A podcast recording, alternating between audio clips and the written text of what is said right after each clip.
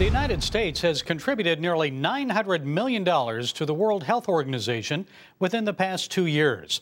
Now, President Trump says it's time to suspend the aid, about $400 million this year. The president says the organization has favored China in the COVID-19 pandemic. He wants the assistance halted temporarily until a review of its management can be conducted. Well, joining us with some thoughts on this is visiting scholar at the American Enterprise Institute, Roger Bate. Roger, it's good to have you with us. So the president's decided to pull this $400 million in aid. Is his action justified, and if so, why? Well, it's great to be with you. The World Health Organization is an essential body that has been very badly run for a very long time. Investigation of it in general would be useful, just simply because largely unaccountable bodies like many UN agencies require regular auditing and maintenance, if you like. And when it comes to COVID-19, there is no doubt that there has been some serious missteps by many players, not just at the World Health Organization. So I think the action is warranted and actually I would say overdue. Well, what specifically did the WHO do with China? I understand that there were some warnings from Hong Kong, Taiwan. Seems the president and some others believe that the WHO was involved in covering for the Chinese mishandling and untruthfulness about the viral outbreak. Let's start with what the WHO is. The World Health Organization is a member state organization. It is funded by the member states. The US, China, Britain, France are probably the largest donors. And therefore, it has a sometimes difficult role to play. It has to not pander to countries, but has to understand the sensitivities in any political announcements about potential dangerous situations. So therefore, there is some sympathy I may have with the way that the WHO has to handle things.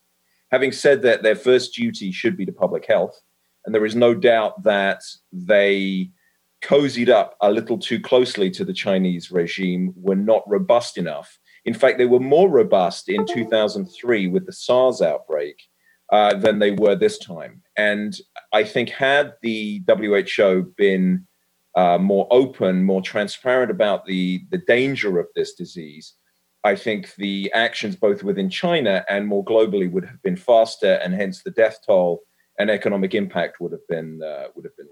Well, they're supposed to deal with health, and it seems like they've become very political over the years. So this isn't the first time this has happened, right? Tell us how this has happened in the past.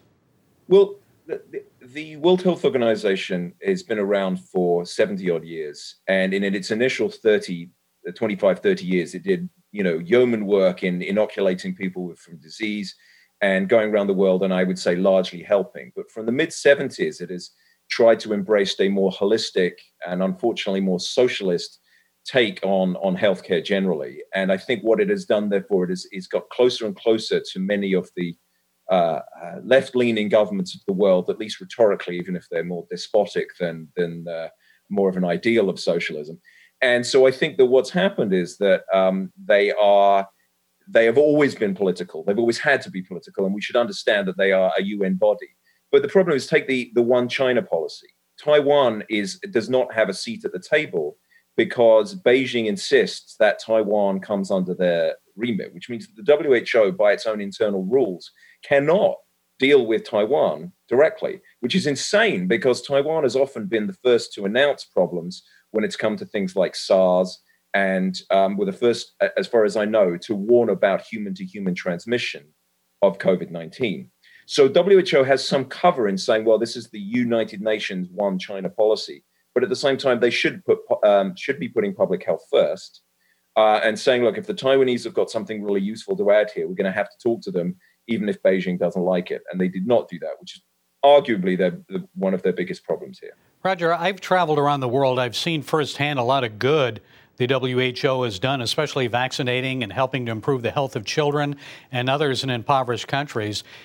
Shouldn't they get some help from us in doing that good work, or should they not? The problem is for the emerging markets, and as you pointed out, the vital importance of vaccinations to children in emerging markets, it's become less and less of a priority. So it's not that the WHO shouldn't exist and shouldn't be funded. The problem is that more and more of their budget has gone to things that are really not global health issues and we don't need the Global Health Organization, I mean, the global health entity, the World Health Organization, to deal with. So yes, we should fund it, but it has been mismanaged. It's been largely, increasingly corrupt over the decades. And therefore, an investigation of what's been done before we start paying money again, I think, is actually warranted. So if this were to the ending of U.S. taxpayer funding of the WHO, I would be against it.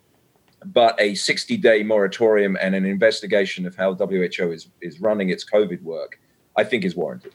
Okay, we'll see where this review goes. Roger Bate, visiting scholar at the American Enterprise Institute, thank you for your insights and time.